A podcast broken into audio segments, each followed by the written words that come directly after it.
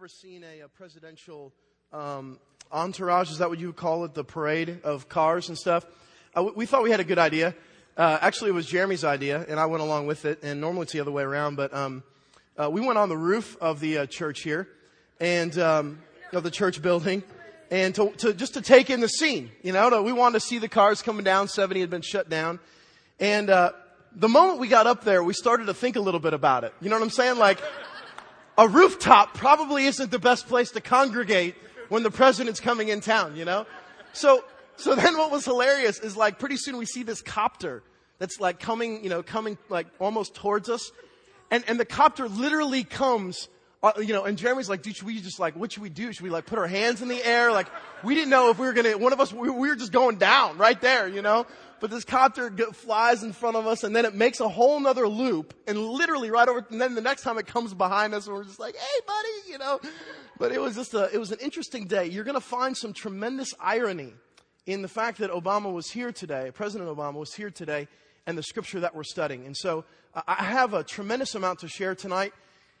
And I would ask that uh, whether you feel lonely and lost, uh, whether you feel uh, confident and assured, whether your heart is in a anxious, zealous place, or you feel like you've been complacent and wondering, I want to welcome you in tonight to this discussion.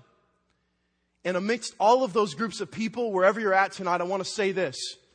We believe very strongly in not the reason of man, but the truth of the scripture here. And so as we study tonight, you're not going to hear some um, great methodical uh, teaching from my reasoning. Rather, we're going to dig into the scripture in the search of the truth of God.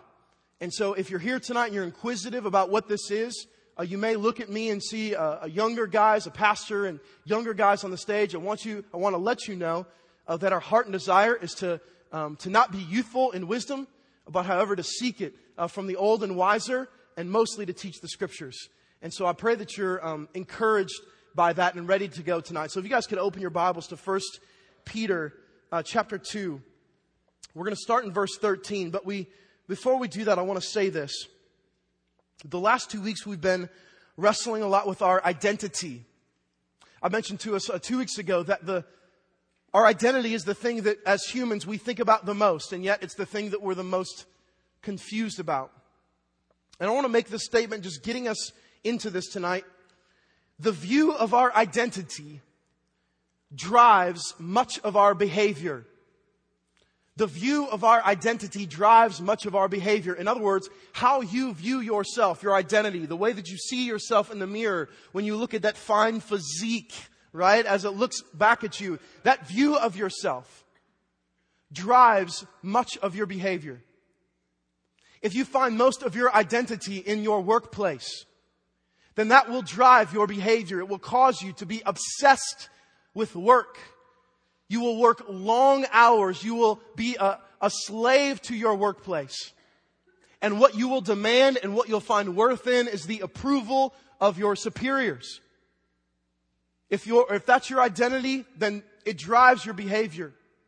If your identity in here is to look phenomenal, then it will drive your behavior.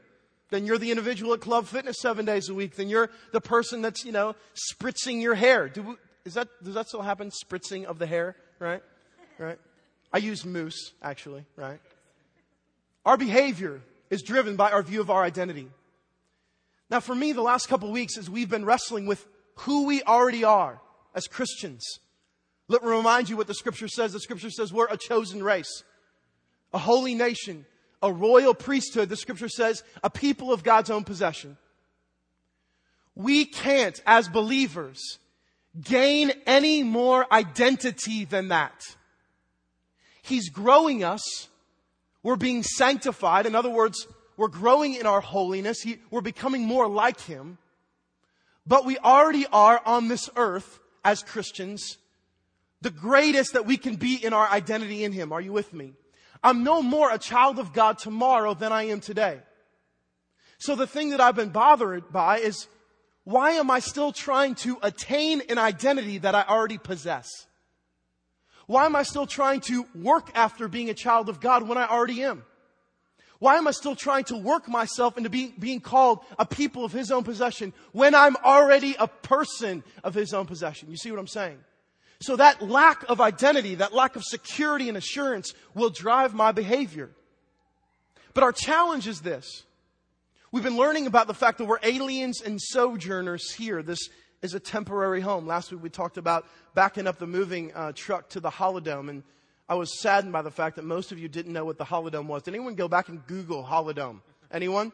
I'm very disappointed in you all. You all, like, we just need to stop right. It's l- literally the most amazing bacteria infestation creation of the, of the 80s. It was awesome, right? Arnott's, did you guys ever go to a, a Holidome? Of course you did. The Locks, Holidome, right on. There we go. They had them in California too? Okay, they didn't. All right, sorry about that. Of course not, right? But we talked about the fact that it's, it's as ignorant to live here as Christians, like this is a permanent place for us, as if we're backing up the truck to a hotel. So my question is this. How do we then live as aliens and strangers?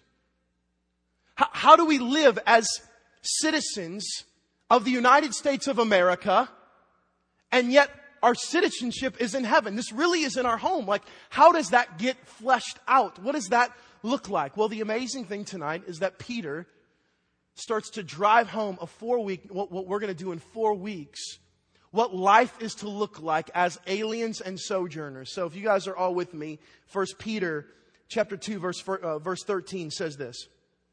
Be subject for the Lord's sake to every human institution, whether it be to the emperor as supreme or to governors as sent by him to punish those who do evil and to praise those who do good. Now this is crazy. By my count, there is only a few passages in the New Testament that talk about our relationship to the government. And on all the possible days to teach submitting to the government, the president of the United States was 200 yards from this building to, it's crazy. Sometimes God's sovereignty, right? Just, it, it, it baffles us to step back and be like, what are you trying to do here? Okay? This passage instantly rises up some uh, passions in us. You start talking about politics and government, especially uh, talking about being subject to them, as verse 13 says. Uh, many of us like already get out the protest signs and we're you know, are ready to, we're, we're ready to dive in today. I drove home because the thing was right there by my thing and by my house rather. And, you know, all kinds of protesters out. I want to not seek the reason of man in learning how we're to react to the government or to the human institution, but rather uh, search the scriptures. Are you with me? So put up a verse 13 and 14, and we're going to work through this piece by piece. The first part is be subject. And now the literal Greek word is hupotasso, Everyone say that with me. Hupotasso. That's right. It sounds like a Lion King character, right? Now, this, th- this Greek word means to be in submission to. Be in submission, the scripture says, to every human institution. Now, there's all kinds of things racing in your mind right now. I know it because they're racing in mine too. So let, let's begin here. I know one of the first things that you're thinking is, hold on a second, but the political system in Peter's day was way less corrupt than it is now.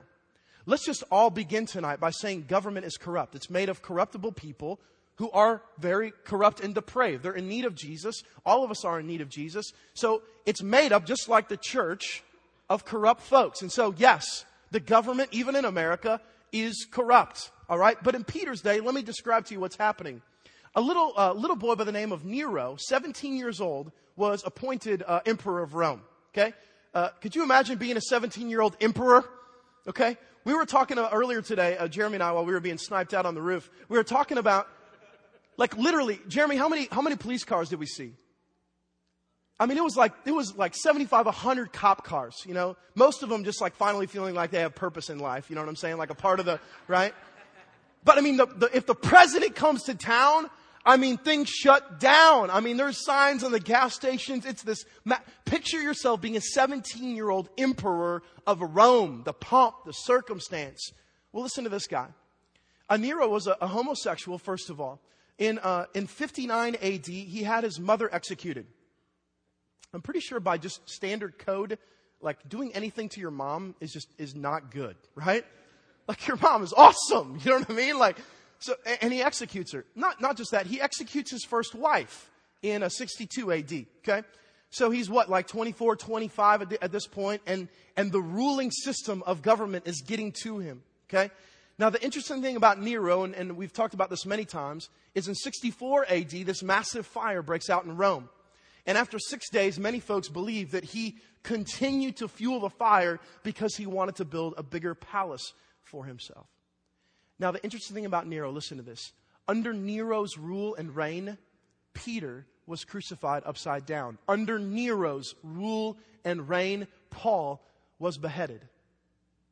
So at, at, the moment when you start to think to yourself, yeah, but, but our day, like the, just the systems are so corrupt and messed up and, and defiled, be reminded that in this particular setting, in this particular time, it's being ruled by a homosexual who killed his wife and mom and pretty much puts Rome on fire so he can build a bigger palace for himself and then ends up blaming it on the Christians and persecuting them, including killing the one who wrote that verse.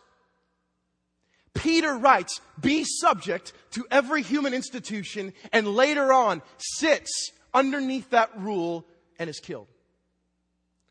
I want to put us on a, on a, in a place of humility tonight to hear this text.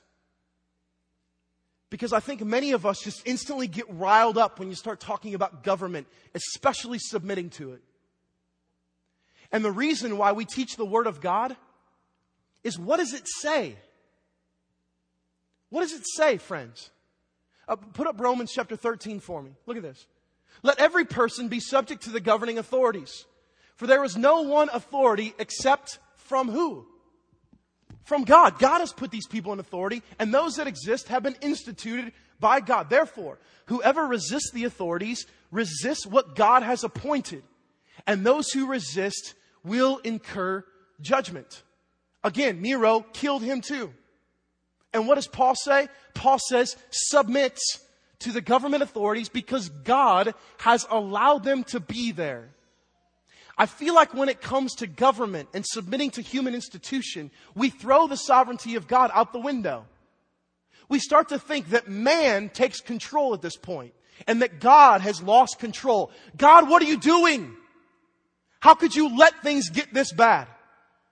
How could you let things get in this, this crazy corrupt state?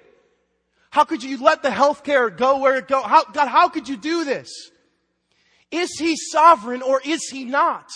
We have a convenient view of God's sovereignty. We throw the sovereign card in when it's convenient for us, but when it's difficult to wrestle with and difficult to understand, then we like pull it back. Well, I'm not sure, God, if you know what you're doing here right now. When Paul and Peter both say the governing authorities were to submit to because they're there by God. Now, tonight, a big piece of my heart is to expose something in your heart. I feel like our general view of authority is pretty messed up. Uh, for many of you, just your picture of authority, your view of submitting to anything or anyone is completely distorted. For you, you're the person that never takes the blame. You're the person that uses authority to push blame onto. It's always someone else's fault. The man has got you down, right? Many of you guys just live in this premise. The man this, the man that, right? It, it's always the, it's always the cop's fault. It's always someone else's fault.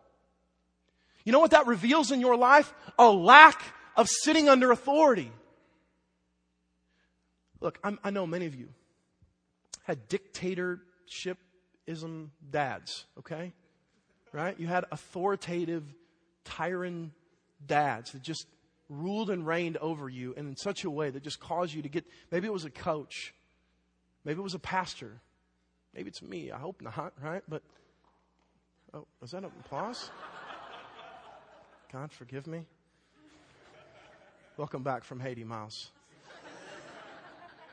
When are you going back? And, um, we, Many of us just have this messed up view of authority. We hate sitting under it. Seriously. I want to expose in your heart right now this can you and are you able to submit yourself to anyone, let alone the governing authorities. The bigger question is are you willing and able to submit yourself to God? Have you taken this view of humans and thrusted it on God? Verse 13 is clear. Put back uh, 1 Peter 2 13. Be subject. It's clear. Be submissive. There's no like exceptions to the rule. It's clear. And I feel like for many of you, it's just this inward struggle is I don't desire to sit under any authority. Everyone's trying to get me down. It's everyone else's fault. When will we start taking ownership, friends? You know where ownership leads? It leads to reliance on the gospel. Because when you start taking ownership for your faults and your failings and your sin, it must end for a believer at the cross. When you're continually passing blame, then you're only taking the authority of the cross when it's convenient for you instead of a lifestyle of gospel rhythm that says, I need you every day. I'm reliant. And so I take ownership for my sin, for my failings, for my misdoings, and I need you, Jesus. But many of you, because of some bad, tyrannical leader in your life, you view God and authorities as just these people that are trying to get you down. When in a crazy, corrupt government system, Peter says, be subject, be submissive. Uh, next part of the verse is,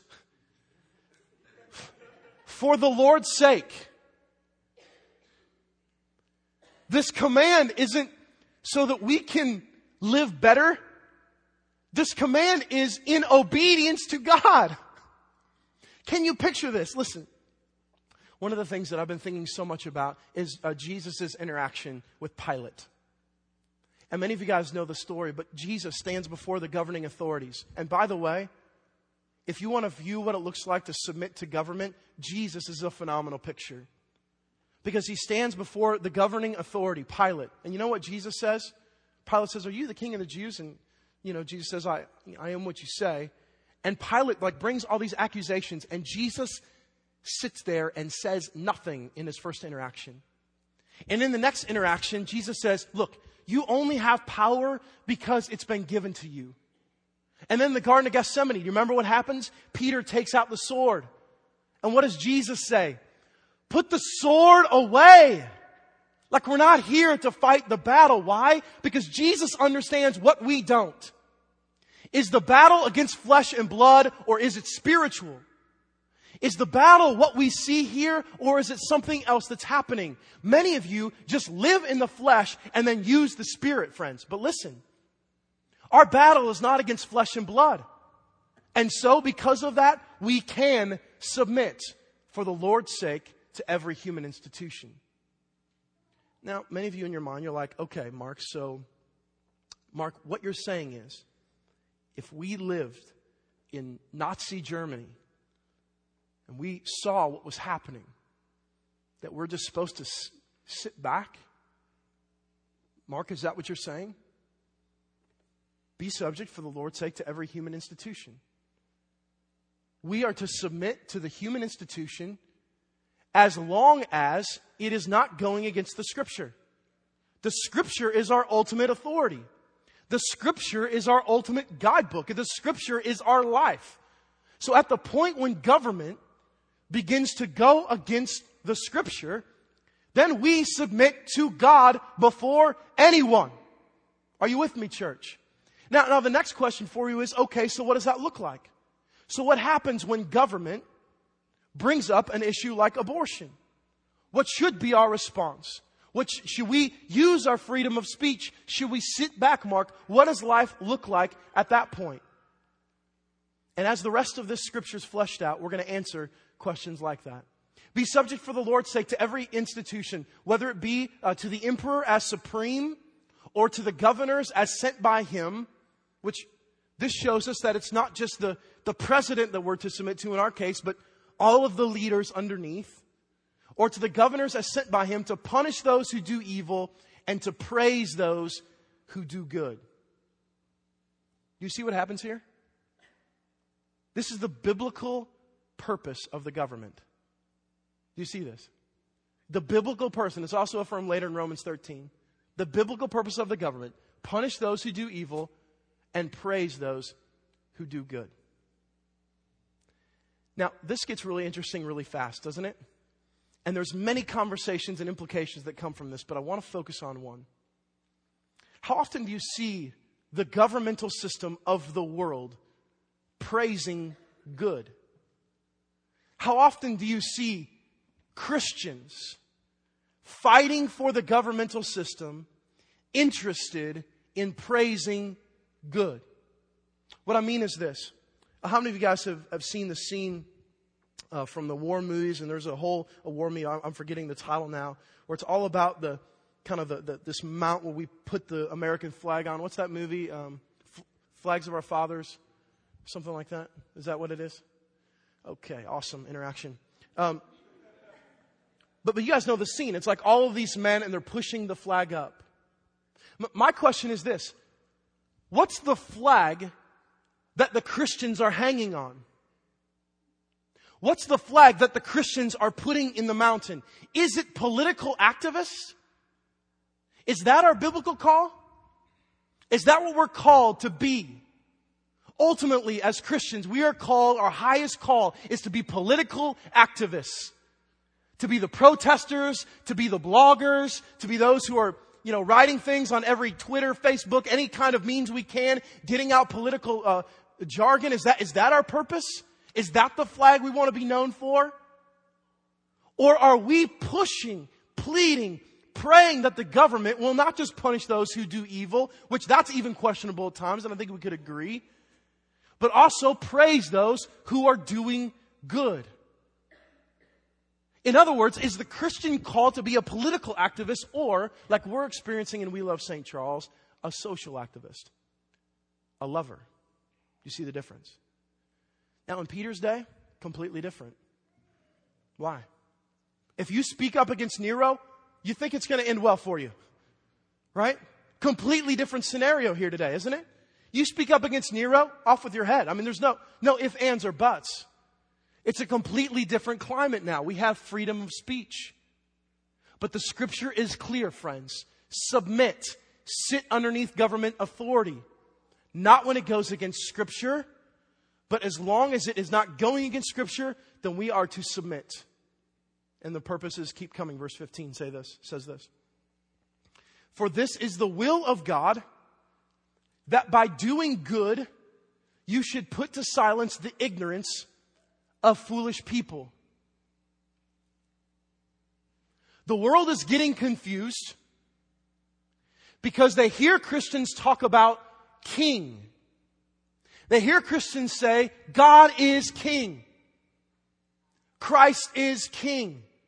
God is good. They hear this. And so in their minds, they're thinking, okay, so for a Christian then, that means that they must be submitting to God. They sit under God's authority. They submit to God. But the problem is, they see the rest of our life and they see minimal submission. Minimal submission to our parents, minimal submission to our uh, bosses, minimal submission to the governmental authorities. And so there's, they're getting mixed messages. You say you're following a king and that you submit to God, and yet every other piece of your life, you, you don't submit anywhere. You, you live as an alien and then you take advantage of living as an alien here. You see, you see the problem. The problem that's created, my friends, is that the world doesn't see Christians sitting under the authority of God, reading passages like this and taking it seriously. What does this mean? Is it the Word of God or isn't it? Do we sit underneath the authority or don't we? The awesome opportunity we have is to sit underneath the governmental authorities, submitting, humbling ourselves, and the world looks in and they're like, so what's your flag? Our flag isn't to be a political activist. Our flag is love. Our flag is Christ. We provide no confusion, just like Peter takes out all ambiguity. It's God's will. There's no ambiguity here. Hey, I think it's I think it would maybe be good if you guys would submit to this this ruler thing because it's going to end up better. No, what does he say? It's God's will. It's God's desire. It honors God. Again, I think for many of us, it just comes back to this issue of authority. I don't want to follow anyone. It's everyone else's fault that I struggle. All of my issues are based upon how I was raised. Start taking a little bit of ownership and submit to God in every aspect. Verse 16 says this Live as people who are free, not using your freedom as a cover up for evil, but living as servants of God. Have you guys ever heard of Martin Luther? Martin Luther said this A Christian is a perfectly free Lord of all, subject to none. A Christian is a perfectly dutiful servant of all, subject to all. Let me read that one more time. A Christian is a perfectly free Lord of all, subject to none. In other words, through Christ, we are freed from the bondage of sin. We have a freedom that no other person outside of Christ has. Every other person outside of Jesus lives as a bond slave, a bond servant to sin. We don't. We've been freed. And so in that sense, we're subject to none except Christ, obviously, and he's implying that. Then he goes on to say this, a Christian is a perfectly dutiful servant of all, subject of all. We're both free to live in Christ, and we're both at the same time in unison to sit under authority, to live as people who are freed. In other words, our submission of authorities reveals our freedom because we're living as though we still don't have anything to work for. It doesn't mean that we just shut our mouth. Don't hear that. It doesn't mean that we don't take a stand but it means we take a stand in the times when the, when the government goes against Scripture in such a way that it still shows our subject love of God. And that's the difference. Why have Christians been seen as haters, bigots? It's because of things like this. Christians have taken advantage of their freedom, they've made their flag their political views, and then the world looks on and is like, I thought you were all about love. Why is this coming off like you're mad at everybody? If we truly understand that we're freed from sin, if we truly understand that He's our portion and our praise, if we really understand that He's sovereign, that He's in control, seriously, what have we got to worry about? Is the world confusing you by its corrupt nature? Eh, do you look at it and you're like, how is it so corrupt? How it, is it surprising to you? I feel like if we had a better understanding of our own sin and then multiplied that by the world, we would be a little bit more comfortable sitting underneath the sovereignty of God. Live as people who are free, not using your freedom as a cover up for evil, but living as servants, submissive to one true and holy God. He ends with this in verse 17, very interestingly honor everyone, and this is talking about all people. I want to share something with you guys. When we live in submission to God, we live with our head up, looking, seeking, desiring ways and opportunities to love people, to honor people, to respect people. This morning I was uh, at QuikTrip. Any QuikTrip fans here? Best Long Johns ever created. Those donuts there at QuikTrip, they get me every time. You know what I'm saying? And I was uh, talking to the guy. I was talking to the guy there, and I was like, "Hey, so uh, President Obama coming today? You gonna, you know, you think you think you're gonna give him some gas or something? Like, you know, what does it look like?" And, and, and we're just sitting there talking, and we're, and we're laughing together, and we're talking. And then I asked him a question. I was like, "Hey, man, you work here at QuikTrip every day. I see you every day, almost every day. Normally start. Don't, I don't get donuts every day. And, you know." You're like, dude, you got a problem, right? I, normally a Diet Coke. And so anyway. But we start talking. I'm like, man, so you're here every day. And every day you, you come here, and every day you see a lot of the same people, and every day you say debit or credit, and then every day you say receipt or no receipt. I was like, bro, like tell me how, how, how you just, just live like this. And this is really early this morning. And, and we, we, had this, we had this amazing conversation. Like there's people behind me and I, I looked at him in the eye one time as, as at the end of our conversation, and I could tell for a brief moment in time he was really inquisitive what was happening. He's like, Who is this guy and what's, you know, what, like what's going on right now?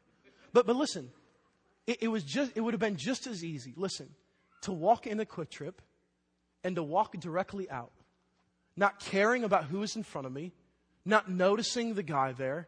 Friends, there are people all around us. This passage says, underneath this concept of submitting, honor everyone.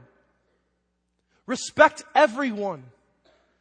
As aliens and sojourners here, it doesn't mean that we're just to take advantage of that and say, well, forget the world. My, my, my citizenship is in heaven and it's going to be awesome. And so I just can't wait to get there. No, it's, it's, there's people everywhere. Seriously, guys, last week, and I, I just want to be vulnerable with you.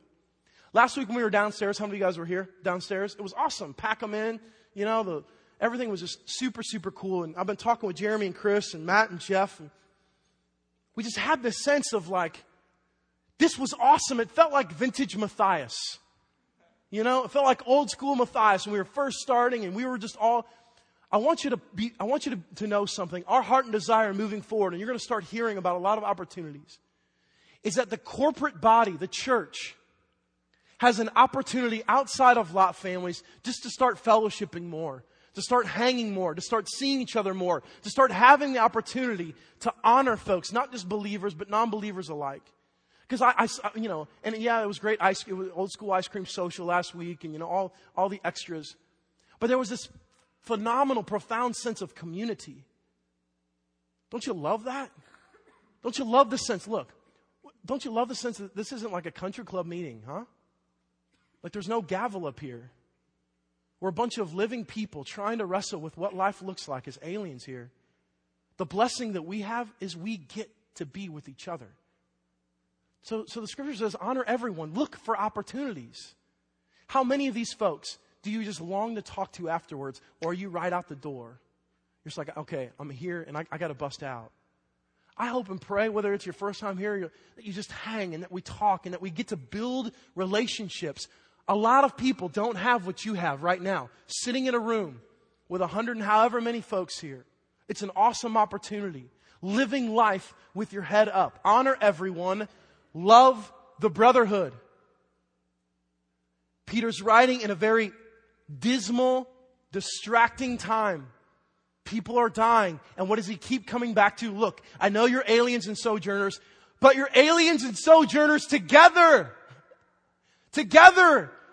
We're all awaiting our citizenship in heaven. As the brotherhood, as Christians, as follower of Christ, we're all there together. So honor those folks. Love the brotherhood. Enjoy time together. Some of you see, see Lot families, which are a small group, or even being here at times as a burden. It should never be a burden to see the brotherhood. I can't wait to be with the brotherhood. I can't wait to ask the brotherhood how they're doing, how their gospel rhythm is doing, how they're seeking Christ. As they went to Him today, what is God showing them? Whether you're the most shy person or the most me, right? Whatever you are, right? Whatever you are, we have that opportunity. Church, listen. It's time that Matthias' lot has this profound sense of the blessing of community again. We have been so focused on St. Charles, and rightfully so. And we're learning what it looks like to serve together in lot families, and God is blessing that. But corporately, we also have this together. Can I just ask you the point blank question? Under the authority and the submission of God, do you feel like you're providing opportunities for you and your family to love the brotherhood, to be encouraged by them, to hear what God's showing them? And if you're here and you don't know what Jesus is or what it looks like to follow him, let me encourage you with this.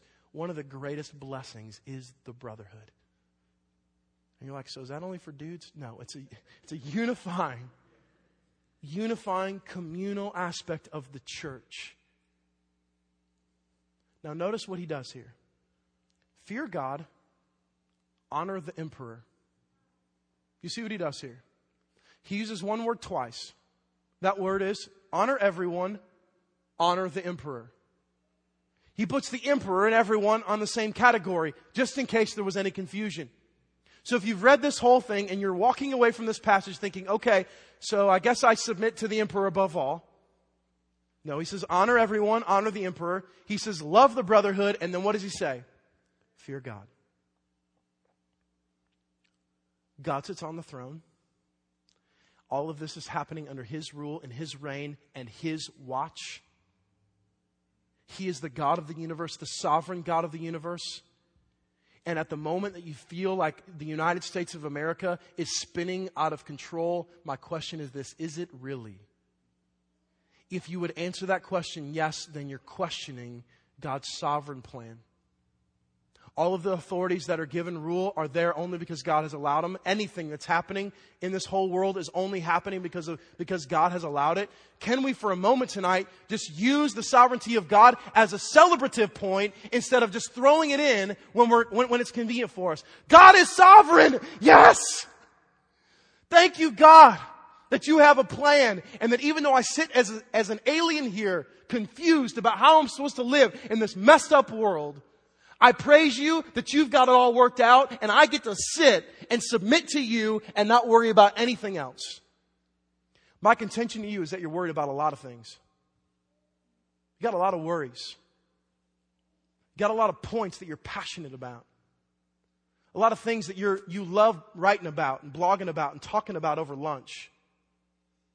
That ultimately is not submitting to the governmental authorities. Let me say this and I mean this, if we spent the amount of time praying for our rulers, and I want to stop right now. Because many of you just hear that and you're like, oh yeah, I'll pray. Dear God, you know, God, will you just come down on the, you know, God, just bring, drop a bomb on the house of, don't put this on the internet. Uh, Andrew, I just shouldn't have said that, right? But, but that's how you pray. You pray in you pray in spite, you, you pray in jest. You pray without a heart of compassion. What happens when our heart breaks for those in leadership? But Mark, they're so messed up. Yeah, welcome to the crew. You were saved by grace. Not because of anything that you've done, so that man may not boast.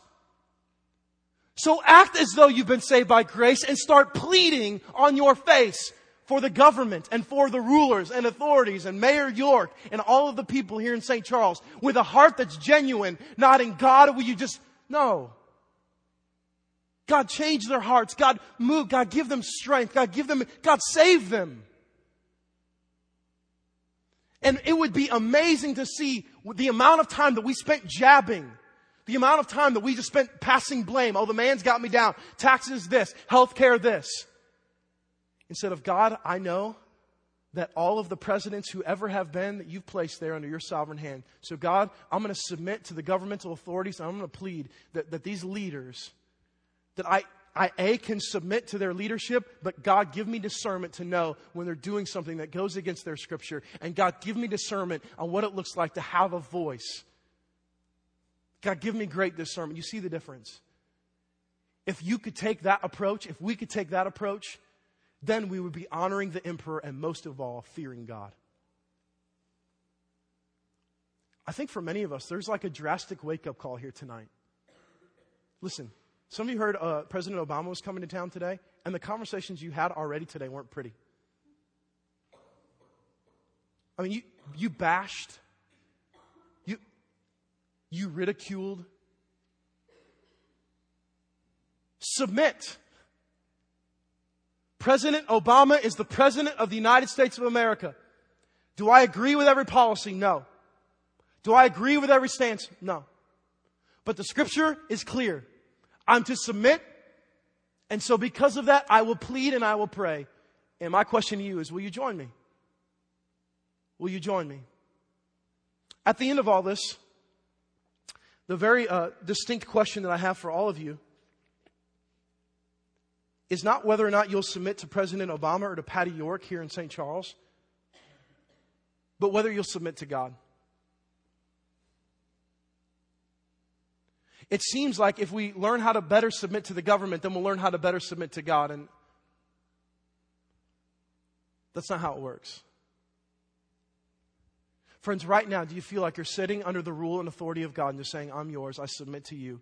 Whatever you desire, whatever you want. You're my, you're my, you're my praise and you're my portion. I will do whatever God just, I sit, God, I just want to submit to you. What happens when we start praying a prayer of submission?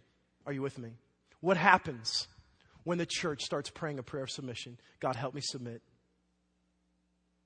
God, take my voice away. Take my argumentative heart that blames everyone for everything away. And God, just help me submit. God, help me read your word and submit. Help me read your statutes and submit. Help me hear from you and submit. What happens tonight when the church just says, God, we long to submit to you? Imagine that. Imagine that.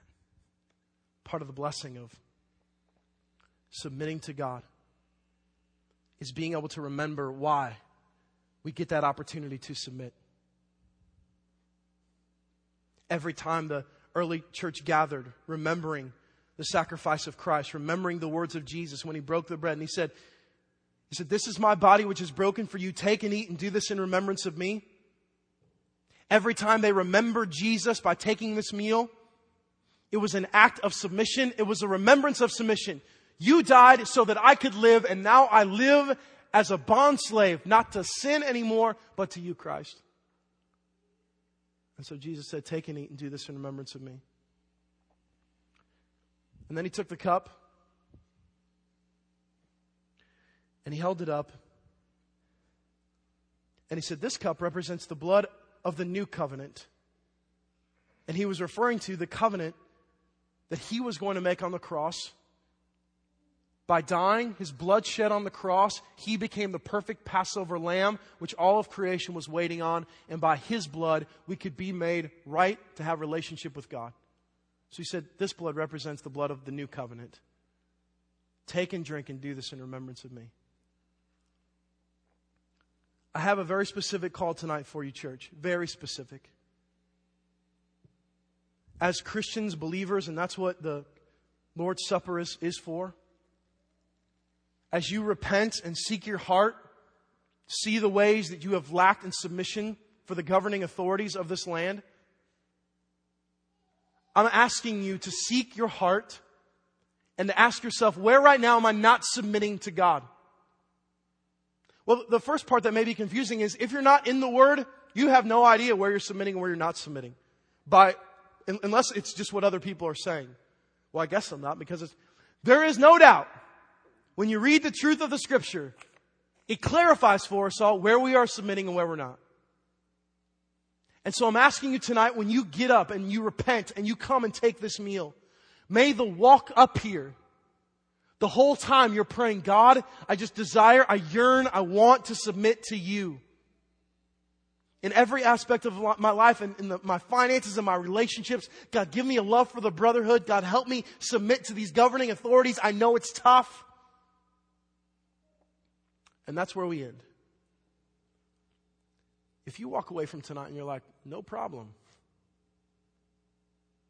th- then that war that we read about last week isn't raging in your soul. Living here as a citizen, as an alien, as we await, is extremely difficult. And that is why we must submit because we will screw it up. We will choose our flesh. The war raging, we will rest on our own advances and our own opportunities. We must submit to the authority of God to navigate life as an alien here. And so if you're not a believer here tonight and you're just like, you know what? Like I don't even I don't even know what this looks like. Like I I would love to know more about Jesus then we would love to have conversations with you. So I'm going to be over here, and there's going to be leaders all around. If or afterwards, man, just just come up and talk. Let's have a conversation. So I'm going to pray for us. And as you seek your heart, and before you take this meal, make this walk to this meal a walk of submission, a walk of remembrance. God, I thank you so much for the empowerment that you have, you have given us to sit underneath your rule and reign and to listen to your statutes and to hear from your word. And God, I pray tonight that you would do a work in the hearts of these men and women that would take away their, their hatred of some of our political system. And God, replace that with a compassion with a yearning to plead for them, a true, genuine pleading. God, I pray that you'll do a work in our heart tonight that would help us sit in submission to you as authority of all. So break our hearts, God, of that misplaced authority structure that we've gotten from all these humans. And God, open our eyes to the blessing of your authority. You never fail us, God, and we thank you for that. You are always faithful, and we thank you for that. Your authority never fails, God. Thank you for that. Help us sit underneath your authority. Help us submit to you who perfectly leads. God, call your church as a unified body tonight to respond together as the brotherhood. Respond when you're ready, church.